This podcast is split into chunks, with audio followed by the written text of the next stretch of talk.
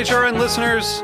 As we celebrate our 15th year, we are deepening our commitment to giving voice to the next generation of food systems storytellers, and we need your help. Our internship and fellowship programs help activate new possibilities for underrepresented and underestimated young people through experiential journalism, audio engineering, and production training. Through these unique programs, HRN helps food equity stewards build essential workforce readiness skills that expand their potential and foster economic mobility. Please consider supporting these critical programs. And with a minimum donation, you can be entered to win a dinner for two at an amazing restaurant in one of eight cities and tickets to a concert at a great venue in one of those cities. We have incredible partners across the country who have donated, as they also share our passion for helping to educate the next generation of food systems storytellers.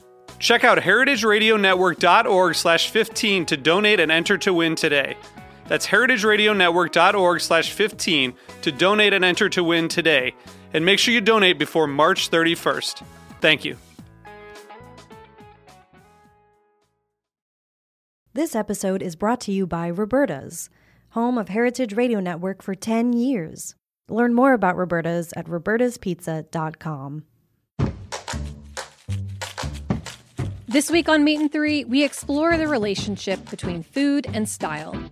I knew from the start that I never wanted to like hot glue bread onto my body. like I wanted to be able to enjoy it after, and I did.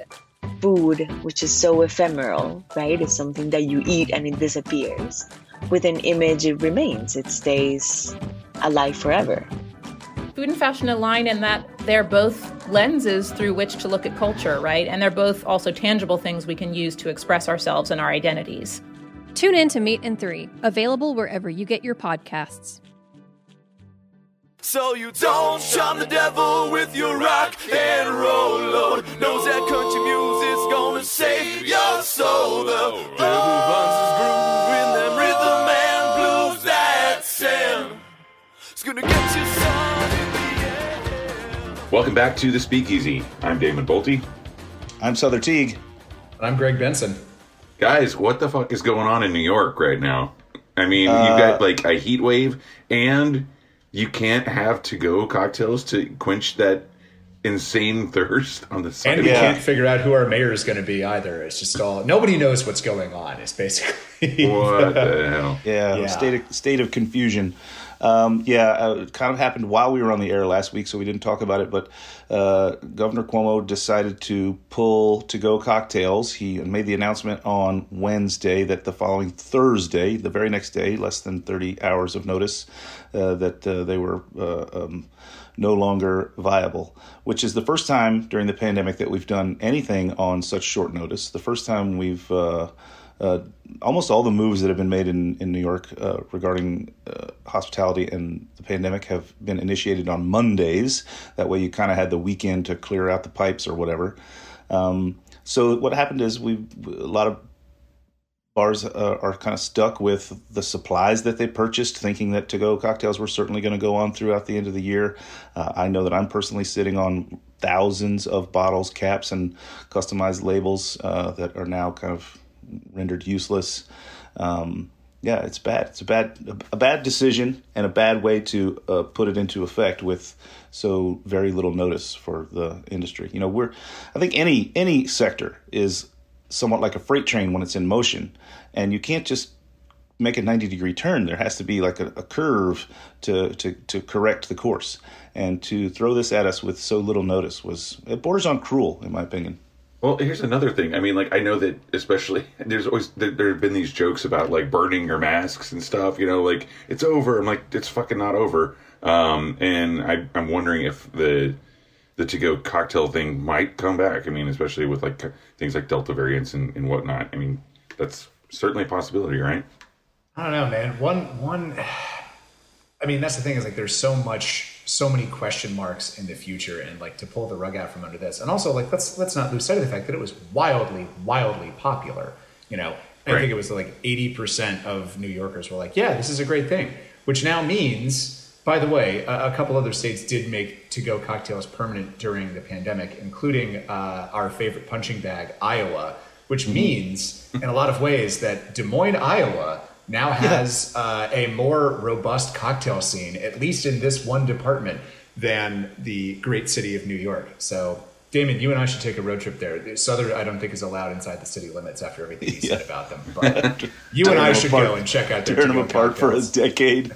Yeah, they, they might not like to see me. Uh, Yeah, rug pulling is a great uh, uh, uh, way to put it. You know, it was such an uh, unexpected thing. Also, leading up to again uh, what turned out to be a beautiful weekend uh, that was had some temperatures that were up there. So, to go cocktails would have certainly made an impact. It was also Pride weekend, uh, which certainly would have impacted to go cocktails. Like really uh, taking an opportunity for us to uh, take on some revenue away from us without any notice was just uh, again I, I think it's uh, almost cruelty um, uh, you know i think that just because we're thinking that the trauma is over it's not. You know we've tread water for this long. We made it to the shore. This doesn't mean that we're insured uh, uh, that we're going to survive. This means that now we need recuperation time. You know we need to find shelter get some uh, nourishment. We've been you know malnourished over all this treading water time. You know it's not uh, when you break your leg, that's not the end of the trauma. That's the beginning of the trauma, right? So we're still at the beginning, and to take this away from us uh, so callously, I think, uh, is a really big mistake. And doing everything we can to rattle the cage and hopefully get this uh, overturned, at least in New York City. Um, you know, De Blasio has already come forward and said he thinks it was a bad idea, so we've got that on our side in some degree, I guess. I don't know. I'm still obviously quite pissed about the situation. Right. It wouldn't be New York City if we didn't have something to collectively get upset about, you know, and and talk about. And we could get mad about how hot it is, but that's been done. That's been done. Right, I mean- been done forever. I, I, you know, I got reached out to by several publications, New York Times and Esquire, notably, and a couple of others as well, uh, to give my two cents on this thing. And I pulled up my numbers from the week prior, which dictated that 9.5 percent of my total sales, not just beverage sales, total sales, food and, and retail that I do as well, uh, was coming from to-go cocktails. Uh, so that number again is only hovering around thirty-six hundred dollars a week, uh, but that's because my total sales are also only about thirty-five percent of pre-pandemic numbers. Um, but that that's you know that's a huge chunk that's just been ripped away for no kind of discernible reason. Um, you know, and, and of course, people came out to support. They had one day to get there, so they came on Thursday. And Thursday, we did just over, just under eleven thousand dollars in to-go sales alone. So Wow. kind of kind of capping up three weeks worth of, of that number. But but then it's gone. Uh, so uh, yeah, I'm still really hot about it. I mean, I don't, how is this affecting Grand Army? I mean, you know, we we saw a lot of uh, to go cocktails and food. I mean, look, but we got to realize is that Grand Army is an oyster bar. You don't really take oysters to go, so it's like we we definitely did some things like lobster rolls and you know, but like the the to go cocktail thing was like pretty huge, and we got like a frozen drink machine just for basically for mainly for takeout cocktails, um, and yeah, I mean, as far as far as all that goes, I mean, like we, we yeah, sure we've seen a dip, but we also have a lot more seating than Amor y Amargo has. I don't know if anyone's noticed that, but I mean, like it's it's quite a bit more. So Yeah. yeah, I'm actually going to be in uh, at uh, Grand Army later on tonight, so I'll, uh, I'll I'll I'll I will patronize your frozen machine and maybe grab some uh, oysters. See if see if they can box up some oysters to go for me as well. yeah, just just hang out there. They want to see you anyway. Yeah, exactly. Uh, yeah, it was the uh, actually the very first night everything shut down. The place I was working at sent uh, my my friend home with. They're like, "Well, we have all these oysters and all this white wine that's going to go bad." And I remember like just she showed up at my apartment with just like a ton of oysters and white wine, and we made the mistake of drinking the white wine first and then trying to shuck the oysters. So I woke up on day one of the pandemic with just like gouge marks all over my left hand, and I remember thinking, "Man." really hope this heals before I have to go back to work. how how naive we all were. Yeah. Oh man. Um, but speaking of uh, staying amused during the pandemic, we have uh, another New Yorker here joining us in the studio. We have Lacy Hawkins of Monkey Forty Seven Gin. Lacy, what is up? How are you? Greg, you just upgraded me to a New Yorker. I mean, I live in New York, but nobody's ever called me a New Yorker. Thank you. You've You're been here for quite a while.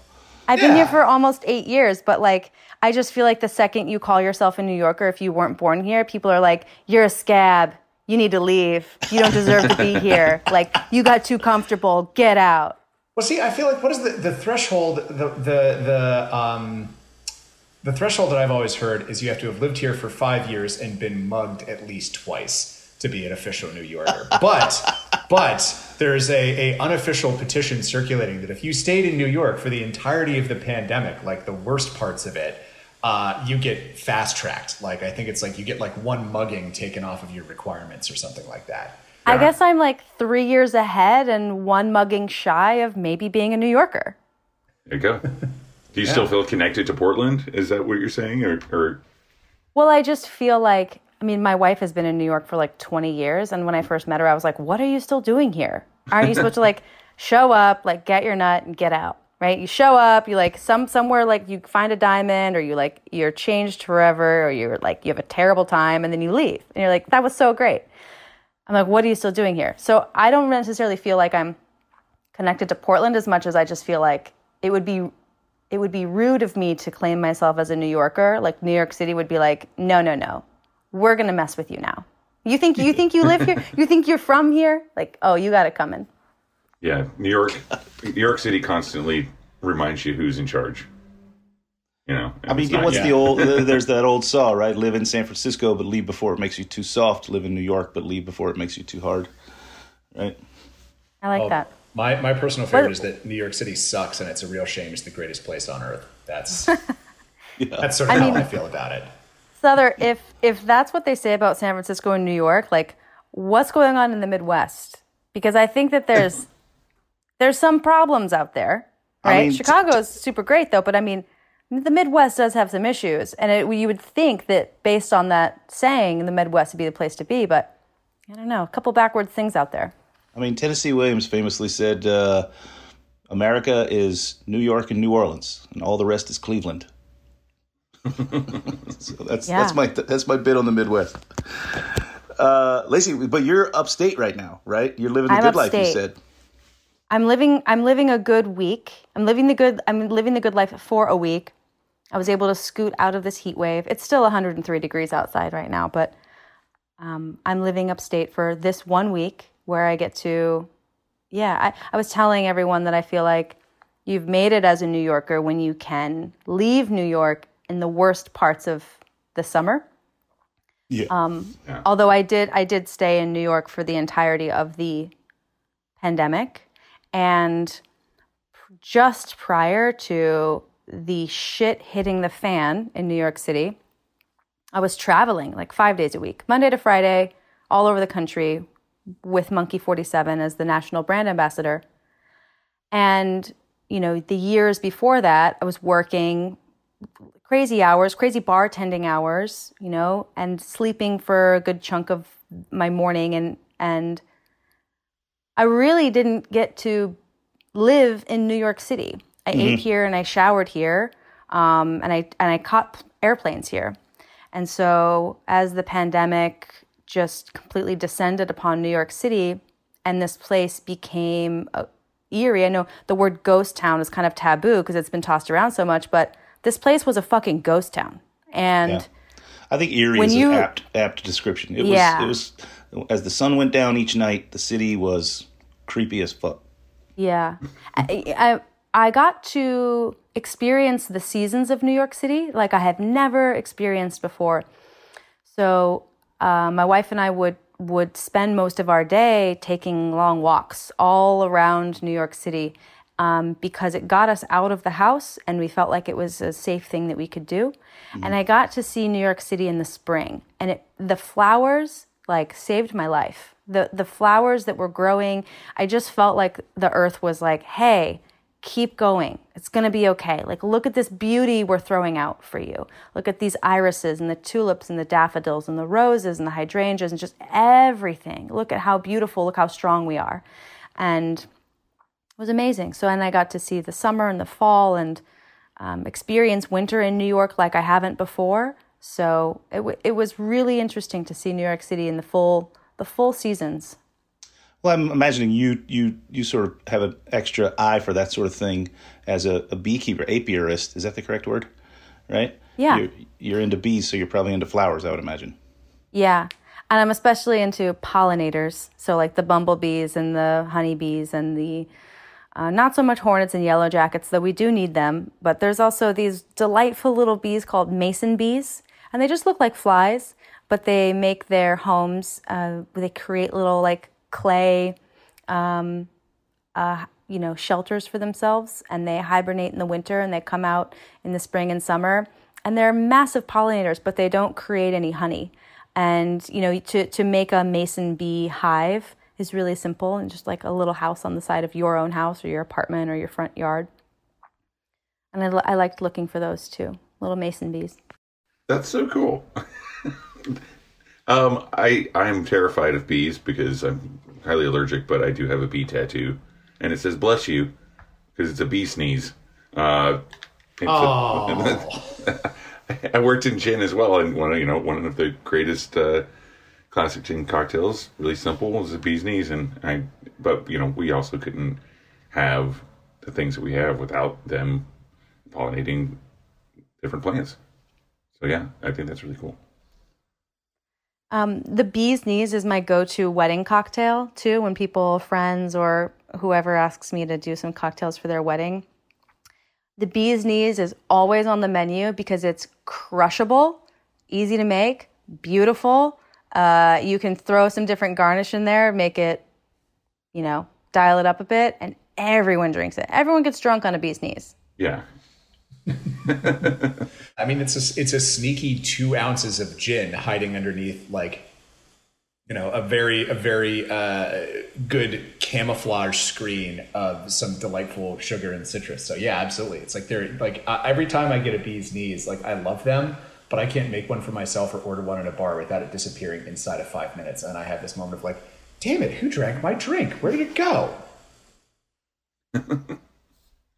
Lately, I've been um, making all of my martinis. Well, I should back up and say that when it comes to home bartending, everything goes on ice. Okay. And just about Yeah. everything goes on a big cube, but I feel like I've earned the right to like uh, through bartending through so many years and and different levels and trying to make these the drinks that you feel like are quote unquote perfect that now I can like bend and break all those rules at home to yield the same result. And for me like everything goes on a big cube or you know, I get I just shake it in a mason jar and take the lid off and drink it. But martinis on ice, especially in the summertime, I just think that that that I don't know if we should say that it should be trending because that feels really lame to say, but I just think that people get really particular about what a martini is and what it isn't. There's a lot of rules. It's not very fun. And I think the martinis on ice are really fun. I think martinis, like, we need to bring back fun martinis. You know, Yeah, where you're not drinking them out of a glass that you spill everything. You're not trying to get like, you know, I don't want a martini that gets me blackout drunk. Okay, I don't want it. I if I want to get blackout drunk, I will do that myself. I don't need my martini to do it for me. And so I think we need to bring back martinis on ice and just delicious, quaffable, chuggable, drinkable, crushable martinis. A million percent. I always, my go to, one of my go to drinks in the summer is a 50 50 martini on a big cube with lots of bitters.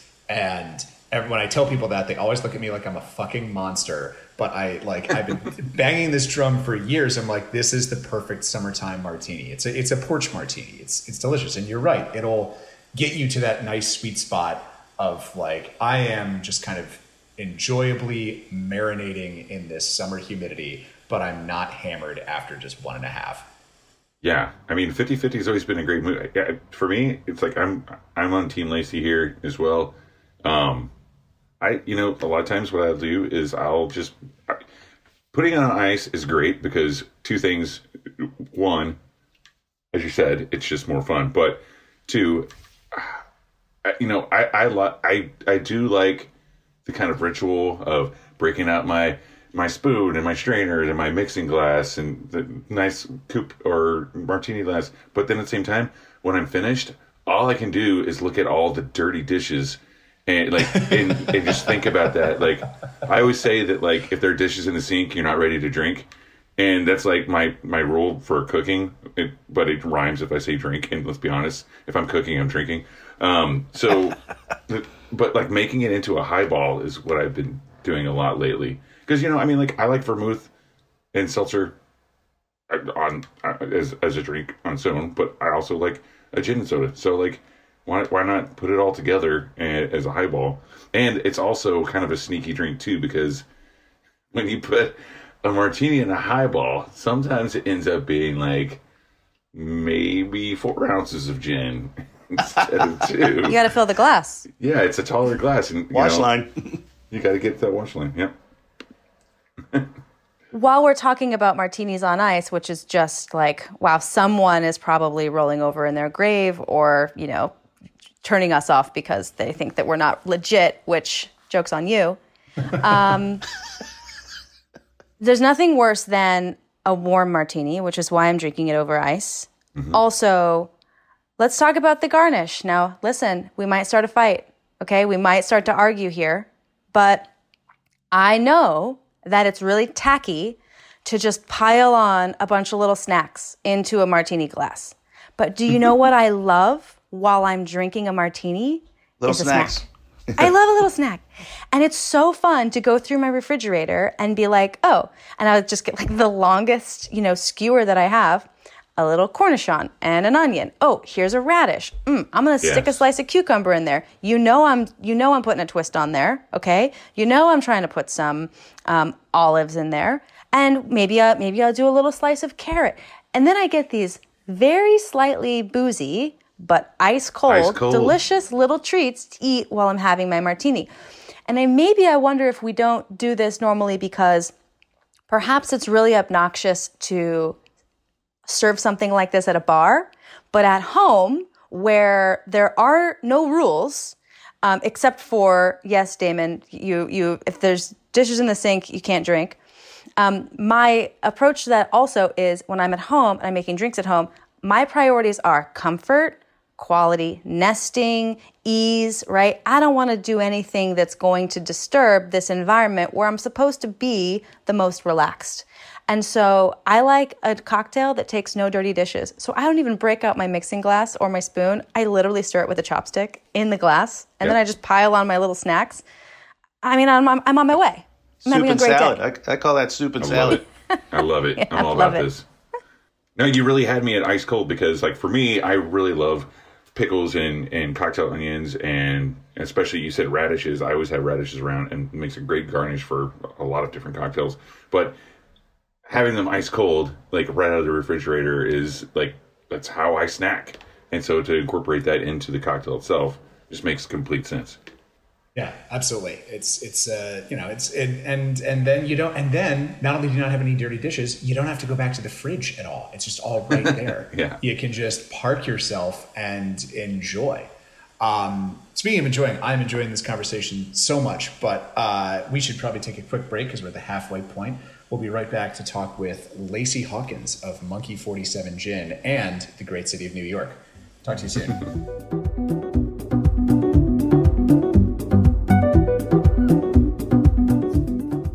This episode is brought to you by Roberta's, home of Heritage Radio Network for 10 years.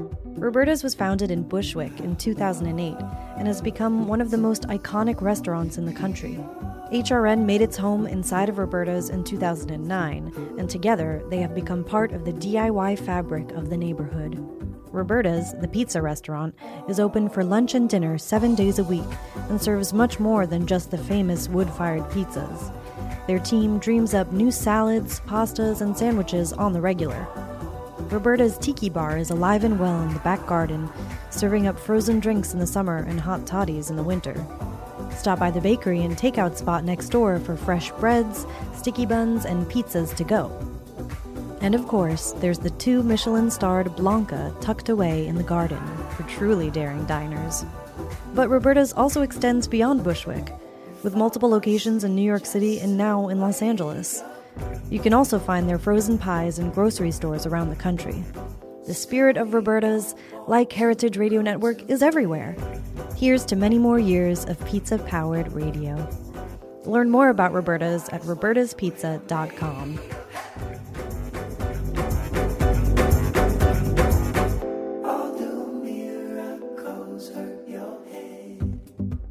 Welcome back. You're listening to the Speakeasy on Heritage Radio Network, and in the virtual studio today, we're talking with uh, Monkey 47 brand ambassador, Lacy Hawkins. Lady Hawk, um, let's talk about bikes. I know you love riding bikes and, uh, and the, the perils and dangers of doing that here in New York City. I do, yeah. um, I mean, I think that if you have like even an ounce of, of you know, a, a drop of competi- competitive blood in you, that it, you know, riding bikes in New York City, it's just like you're in a video game. Um, now, I'm not saying that's the safest way to ride bikes in New York City, but it's definitely what I tend to do of like trying to constantly pass people or not so much weaving in and out of cars, but I personally believe that to be a safe cyclist in New York City, sometimes you need to take up space in order to to be visible yeah. to to cars. Um, but yeah, I, I love biking in New York City. And I remember when I first got my bike in New York, which I think I've probably had it for like maybe six or seven years now. Um, uh, I started to see things totally different. You know, the subway is great, but you get in and then you get off somewhere totally different and you miss right. everything in between. Um, walking is awesome, but it's super slow. And so biking gave me this opportunity to really see the landscape of New York in a totally different way, which is also why I love public buses. I love a public bus because you get to see the city in kind of like slow mo. Um, and I love to see like the people who get on and get off and the different neighborhoods and it's how you find a good grocery store. Yeah, totally. I I, you know, I work when I was in New York City. I had four bicycles at one point. Two of them were Fernet Branca bikes, but um, I I had a uh, I I got a, a fixed gear bike because I was at one point I was still in my twenties and um, I could do that. But I uh, I just recently yesterday actually I got my first. This is going to sound stupid probably to you as such a diehard cyclist, but I just got my first uh, like bike shoes and, and clip pedals, and uh, it's like really. I've only ridden with them a little bit, but it really changed, really changed the whole situation. And I realized that, especially during like the pandemic, like I started really biking a lot because living out in San Francisco now and not not going up and down subway steps and walking around the the city of New York. I like I was like, I just need, I and drinking a lot more martinis and mason jars. Um, I, I was like, I need to do something else to like actually feel healthy. And I mean, it's one thing to ride a bike around the city, but also at the same time you're exercising. So, I mean, there's a lot of a lot of great benefits to it, and you don't have to like, uh, you know, a lot of times unless you know your wheel gets stolen, you can park right in front of the bar. Yeah, uh, that's the best part is being able to park right in front of the bar. Um, are you actually biking up and down those hills in San Francisco? Well, out in Marin, yeah. Not oh. like not. I'm not going like over to Visadero like that. That would be insane. It's still hard work though, even in Marin. Good on you. Walk those, but yeah, yeah. yeah.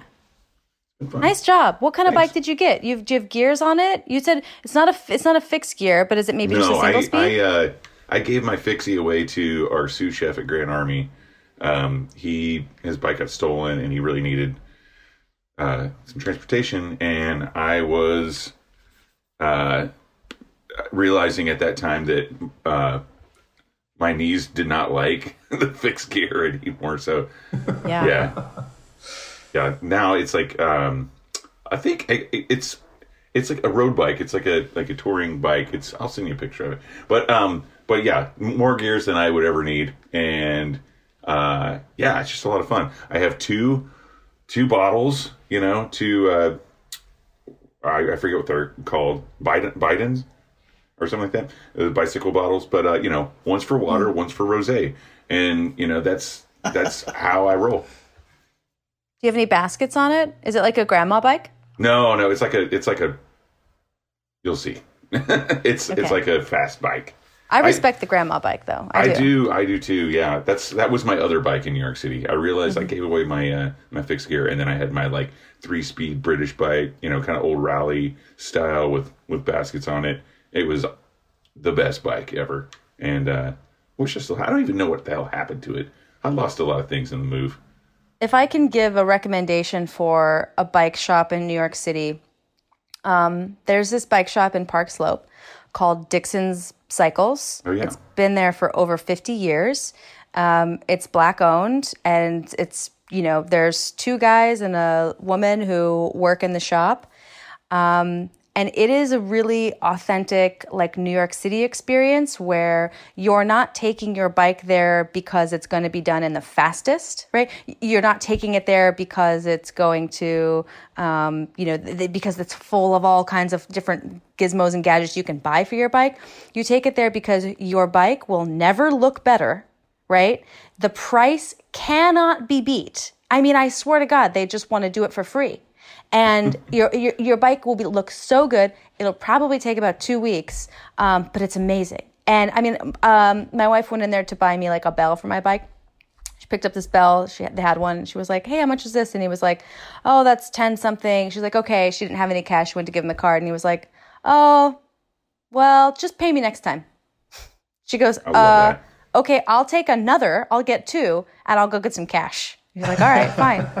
Um, so that's the kind of place it is. I love it. And we always take our bikes there. We know that it's a bit slow, but it's because they're super busy and the quality cannot be beat. I've never seen my bike come back cleaner. I think they take the whole thing apart, they clean everything, they put it all back together.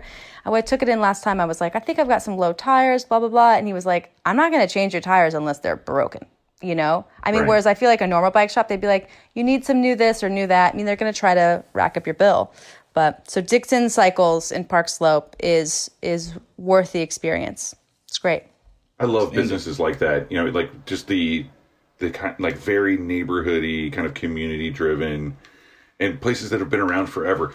Some like you know like there's some old guitar shops in New York City. They're like that.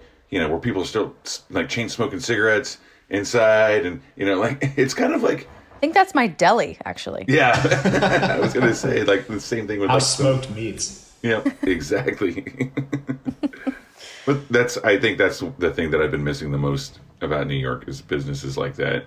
And yeah, I mean like that like you, you don't go there for a quick turnaround. You go there because it's an awesome shop and they actually do great work and they don't try to pull like the mechanic thing on you and like upsell you on a bunch of things that you don't need.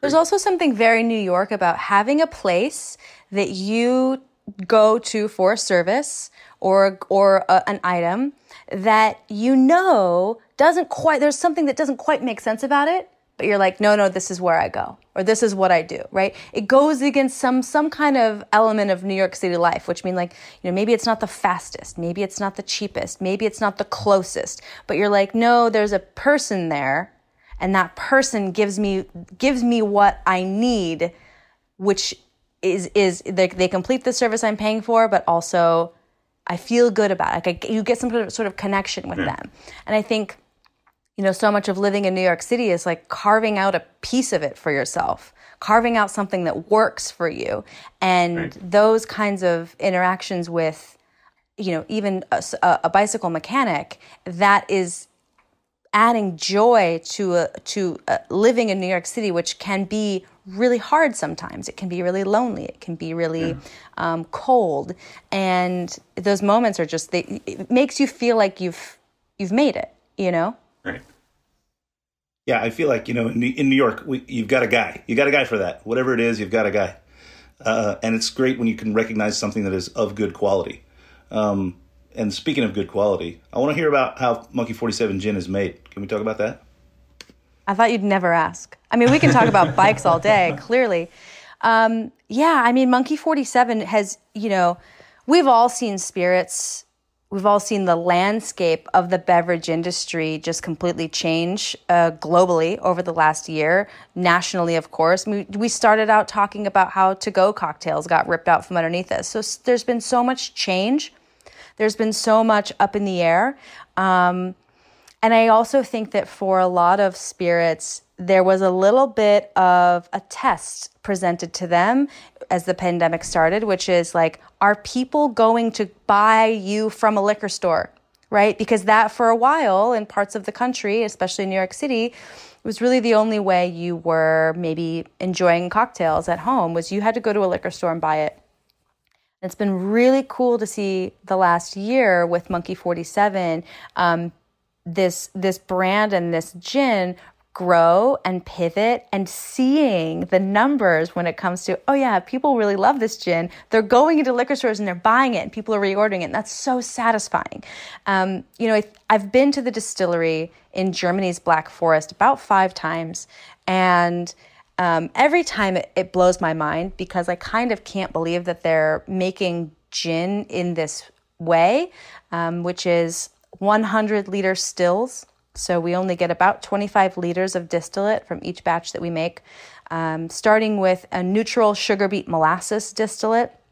Most gins are made using a neutral grain based distillate. So, right out of the gate, kind of starting with something that's a little bit different, yielding a result that we feel is maybe a little bit more superior or perhaps just um, a little bit off of the beaten path um, using 47 different botanicals, predominantly freshly crushed lingonberries and fresh hand peeled lemons and grapefruits. So, taking that neutral sugar beet molasses distillate, adding all 47 herbs and botanicals, letting that macerate for 36 hours, that delightful pre-infusion that I think of as like a like a gin soup, you know, or like a cold gin soup, uh, and then putting everything into the 100 liter still, um, cranking it up, and getting a 25 liter distillate off of the still at about 76 77% alcohol by volume. It literally comes off into like a bucket like a metal pail. And after that we actually oxidize monkey 47 for 100 days in earthenware clay vessels. And if you look at the timeline for for producing this gin it's a bit of an hourglass shape where you've got a 36 hour maceration up front. Distillation takes an hour and a half so it's very quick and then 100 days of waiting in the finish. And most people will say like do you need 100 days? Like can't you just like you know put it in a bottle and let it rest in there and for us, no. So this 100 day period is so important when making Monkey 47. We feel like it's integral in, in sort of the finishing of this gin, where this is an opportunity for the liquid to soften, to settle, to open up a bit. And then we will uh, add water, which comes from the Black Forest, and bottle it at the 47% alcohol by volume. But this idea of, you know, sort of resting or aging a clear spirit without trying to change the color or the flavor uh, is pretty unheard of. I mean, the most similar I can think of would be when mezcal is sometimes aged uh, for several weeks or a couple of months in glass barrels or glass jugs.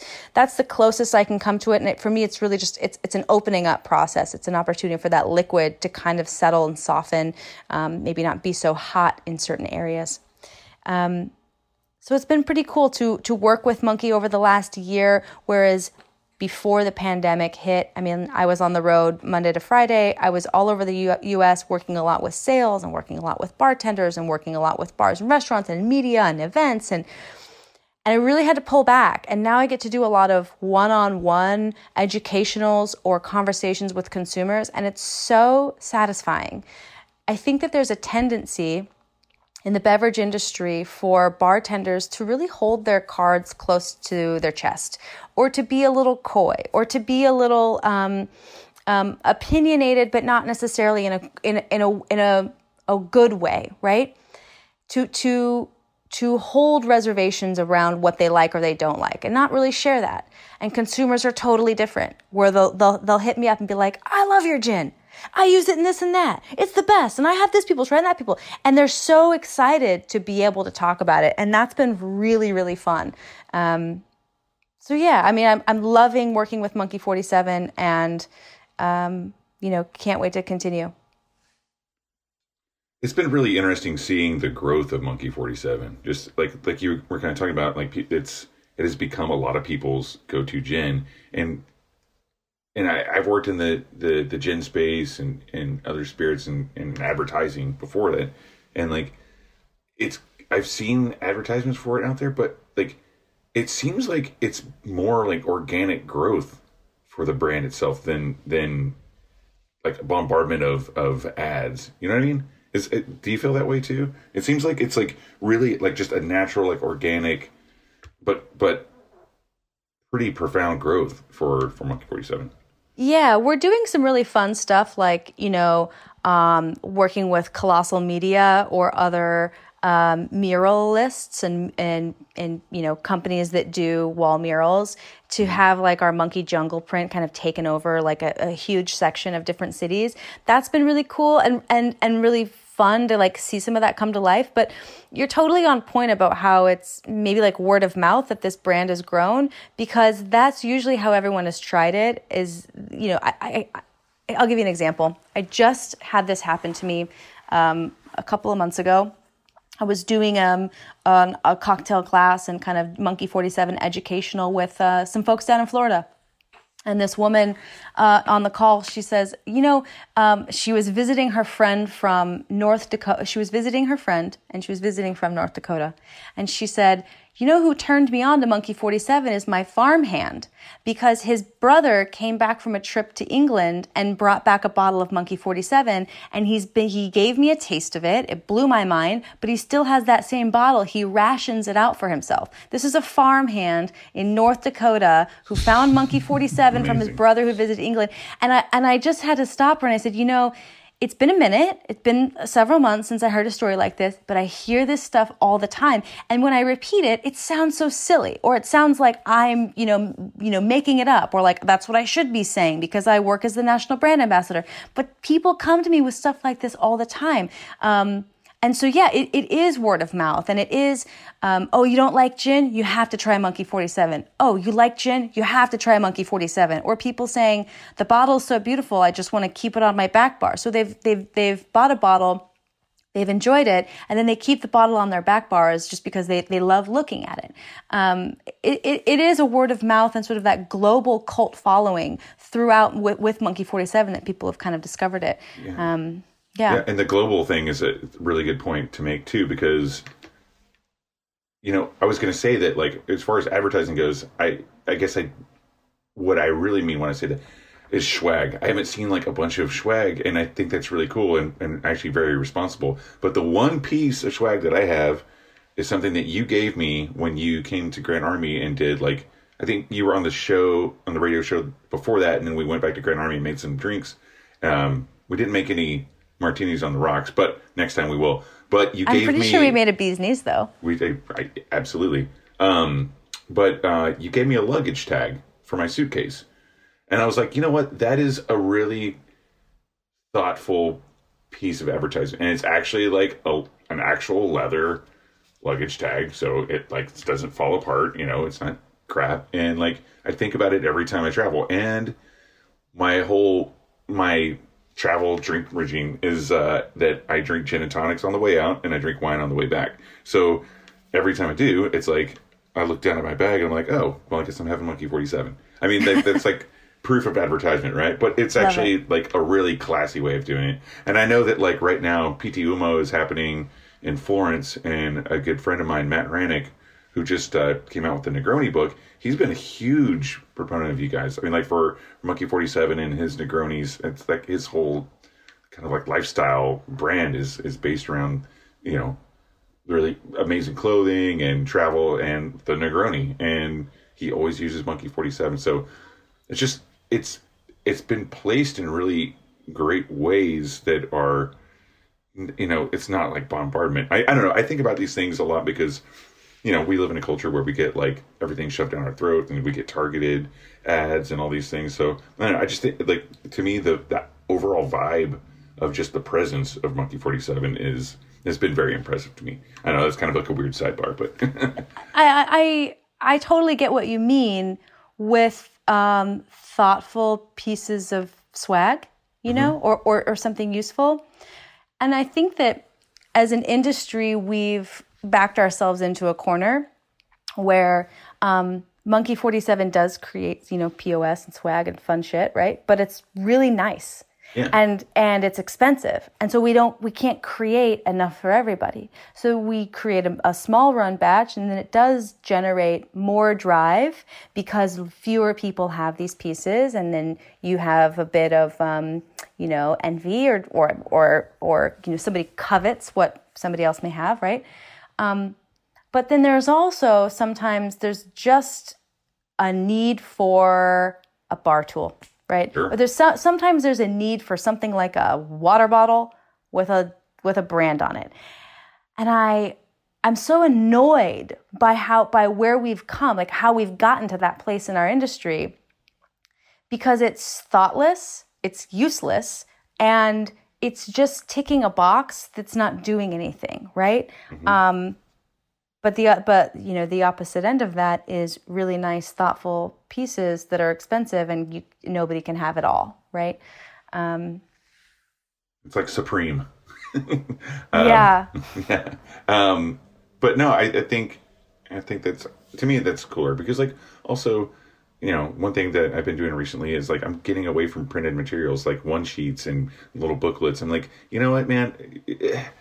I have so like I used to have so many of those. I I just recently I started giving them away to like newer bartenders and like all those little like kind of giveaway booklets you get at like Tales of the Cocktail or BCB or Portland Cocktail Week and like it's just like man this is just a lot of I come from the world of design and print so I know how much paper gets wasted just even setting up the print run on the press Yeah. you know so like I'm very sensitive to it so it's to me it's all about more useful longer lasting I mean you yeah, think you took those things. pieces as like a sign of respect for the hard work that was.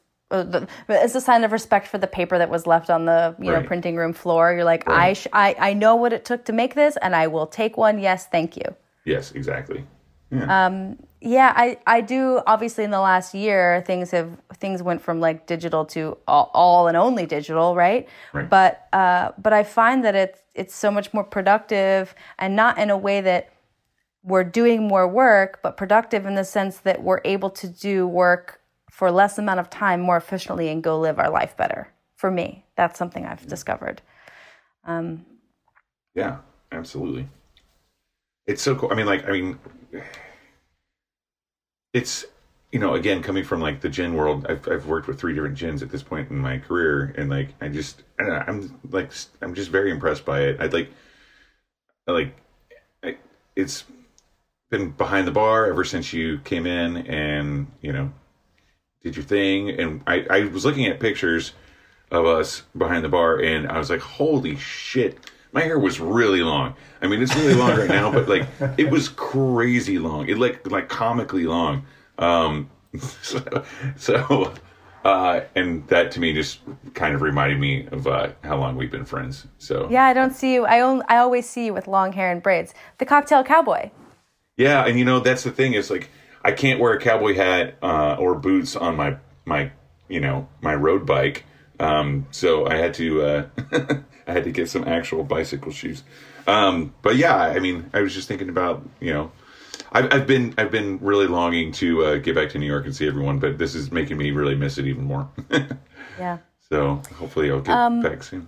while we're talking about gin, especially you mentioning that you've worked with three different gins, can we like poll poll the room and um, you know any brand allegiances aside? Spoiler: my news is Monkey Forty Seven. But any brand allegiances aside, uh, what's your favorite martini spec and garnish? Yeah. I mean, I I'm a fan of the 50-50, but I like to do like a 50 25 25. So Oh, yeah. Blanc and dry vermouth. Yeah. like sometimes I and I love Blanc vermouth, but as you said, and this is totally to your point, there's nothing worse than a warm martini. So, I mean, once like a 50-50 is great with Blanc vermouth, but once it starts warming up even a little bit, it becomes kind of cloying, but I still like that richer texture. So, Yeah. I usually do I split my my vermouth with two different white vermouths, a blanc and a dry. I kind of do the same thing with with sweet vermouth too. Like if I'm doing a say a um a Martinez, I'll split it with like Carpano and you know Dolin. So smart. I love that. Um, my my go-to martini spec, which has been like this for several years, a few years, uh, two to one, two Monkey Forty Seven, one Blanc Vermouth on a big rock with a grapefruit twist. I can't get enough of it. It's dangerously drinkable. I make it for everyone who says they don't like martinis, and then next thing you know, they've had like two. Um, it, it- the notes are like honeydew melon, fresh green grass, watermelon rinds, vanilla, grapefruit. It's just a crushable martini. Um, that's been my go-to for a while now, but I also love a beefeater or a Plymouth martini too. Oh, sure. Yeah. Greg?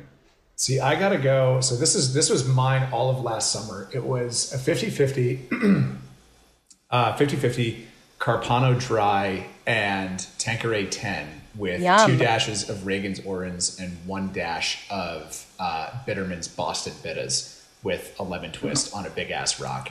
It's so crushable. In fact, I do. There, there's a riff on that because we had um, uh, Johnny from Caravedo Pisco on a little while ago, and I started doing that those with Pisco, and that to me is too is almost so far away from a traditional martini that I was like, I can't call these martinis anymore. So I started calling it uh, a lawnmower man, just because it's like a lawnmower. like I'm like, this is this is a lawnmower martini. Like that's I, I, I was picturing like Don Draper on one of those riding John Deere things and uh, yeah, and it's and it's lovely and it's delightful and uh, it beats the heat. I advocate everybody try one. Sother drinks a um, a Beefeater 50-50 with dull Dolin Dry, no bitters, as a Gibson, and I respect that so much. I, rule of thumb: if you ever go to a bar and they have a Gibson on the menu, order it immediately Yeah. because it means the onions are dope. Um, otherwise, most of the time the onions are like questionable. But if it's ever on the menu, you have to get it. Um, but I, I actually Monkey Forty Seven made some custom uh, Gibson Yeah, cocktail they're onions. so good. And th- we made them with um, Daniel Singer of Filthy Foods down in Miami, which like that guy is so great. I, if any if any of you have the chance to like work with him or order his products, I highly recommend it. His products are fantastic, and he's an amazing human being. So talk about like you know having connections and supporting good people, but. Um, he uh, so we we made these custom Monkey Forty Seven cocktail onions that are based on the forty seven different botanicals. So like heavy in like black pepper and sage and coriander. Um, and again, people are like, "Oh, I don't like onions," or "I don't like Gibsons." I'm like, "Okay, just try one of these." And then next thing I know, they're eating the whole jar. I'm like, I, I, I like can't keep them in stock. So I sent some of those to Sother. I'm so curious what his take on those are with his like, you know, chef background and bartending expertise. I would be so curious what his thoughts were. But um, yeah. I mean, Bust them out at the next one of his backyard barbecue extravaganzas. Yeah. Yeah. My first, like, I love going to Keens Steakhouse in, in New York City. And I started going there uh, for meetings with some different magazine publishers when I started writing uh, stories about cocktails. And I was there meeting up with a friend who's uh, an author and journalist. And he looked at the, he kind of looked at the back bar and he was like, you know what? He's like, and this was long before Monkey 47 was around, but he was like, he's like, I don't know why, but it just seems like the right move to order a, a Boodles Gin Gibson here. And I was like, yep. And so then I just started ordering that every time I go to Keens. That's what I, st- and, yeah, and like, I, I think, you know, especially having like your martini in a certain spec, as you'd mentioned, like I, I love a grapefruit twist on a martini. Um, for, for my 50, 25, 25, that's how I do it. But also like there's like situational and occasional drinking I'm a really big fan of. So like they you know, like I will I will order a martini in different ways at different places based on, you know, whether it's the food, the atmosphere, um Absolutely. if, you know, if it's a place that's like a little bit more like sherry focused, you know, then put some put some sherry in there, you know. yeah. Um, yeah, so I think it's the martini. It, you know, like so long as we can start getting them on a giant rock um, and over garnished, I, I think we're in good, in a good place.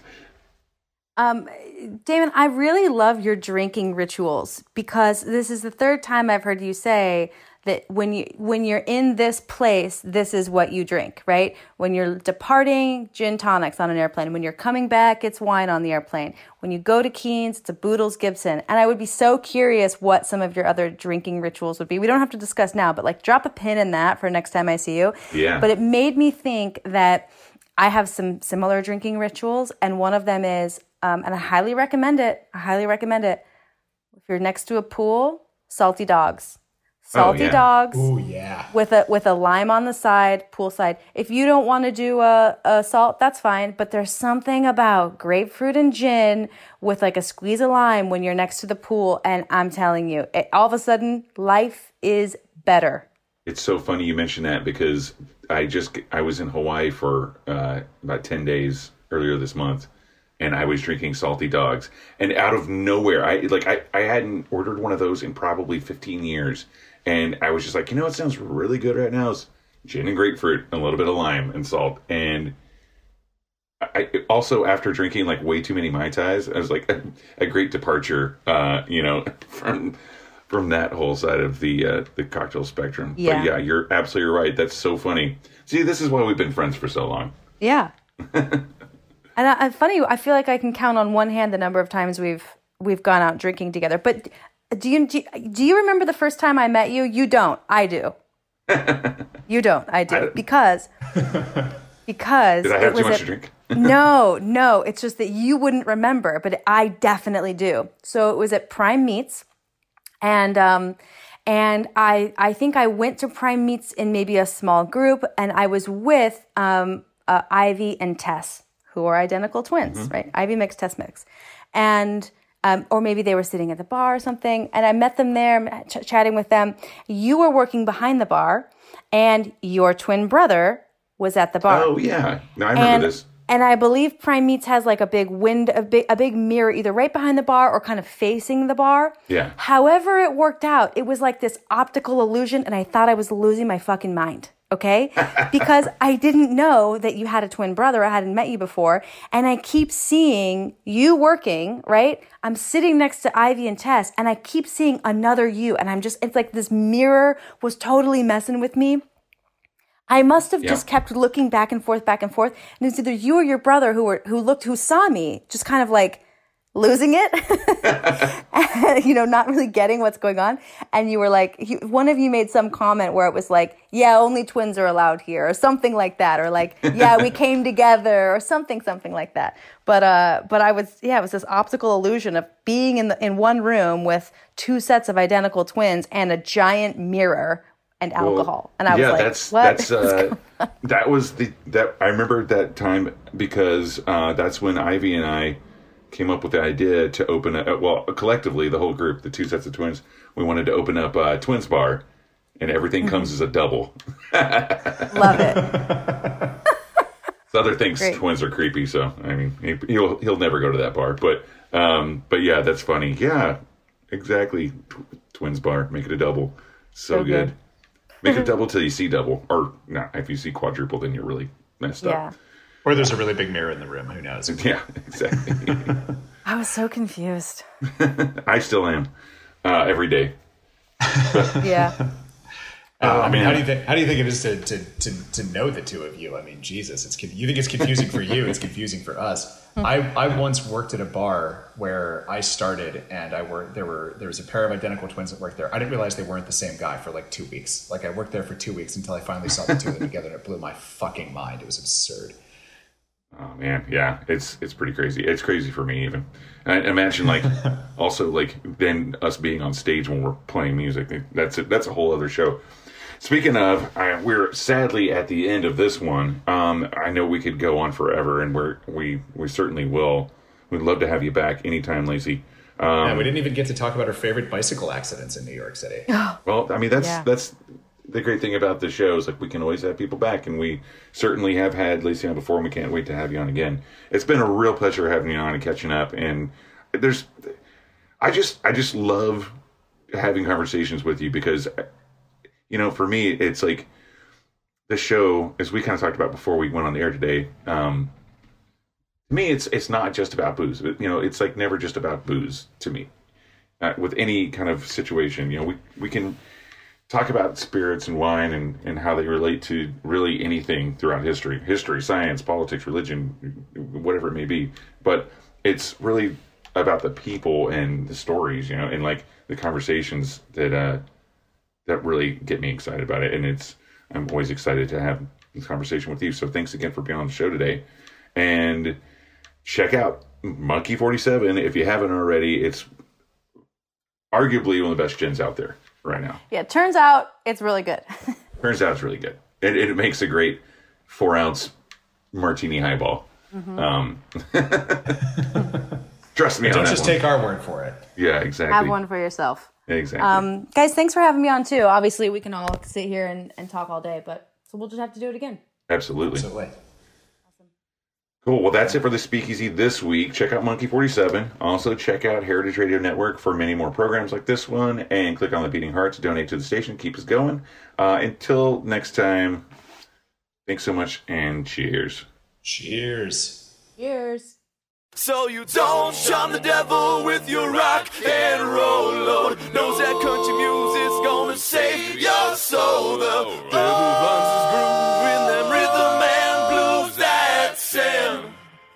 the end. The Speakeasy is powered by Simplecast. Thanks for listening to Heritage Radio Network, food radio supported by you. For our freshest content and to learn more about our 10 year anniversary celebration happening all year long, subscribe to our newsletter. Enter your email at the bottom of our website, heritageradionetwork.org. Connect with us on Instagram and Twitter at heritage underscore radio. You can also find us at facebook.com forward slash heritage radio network. Heritage Radio Network is a nonprofit organization driving conversations to make the world a better, fairer, more delicious place. And we couldn't do it without support from listeners like you. Want to be part of the food world's most innovative community? Subscribe to the shows that you like, tell your friends, and please join the HRN family by becoming a member. Just click on the beating heart at the top right of our homepage. Thanks for listening.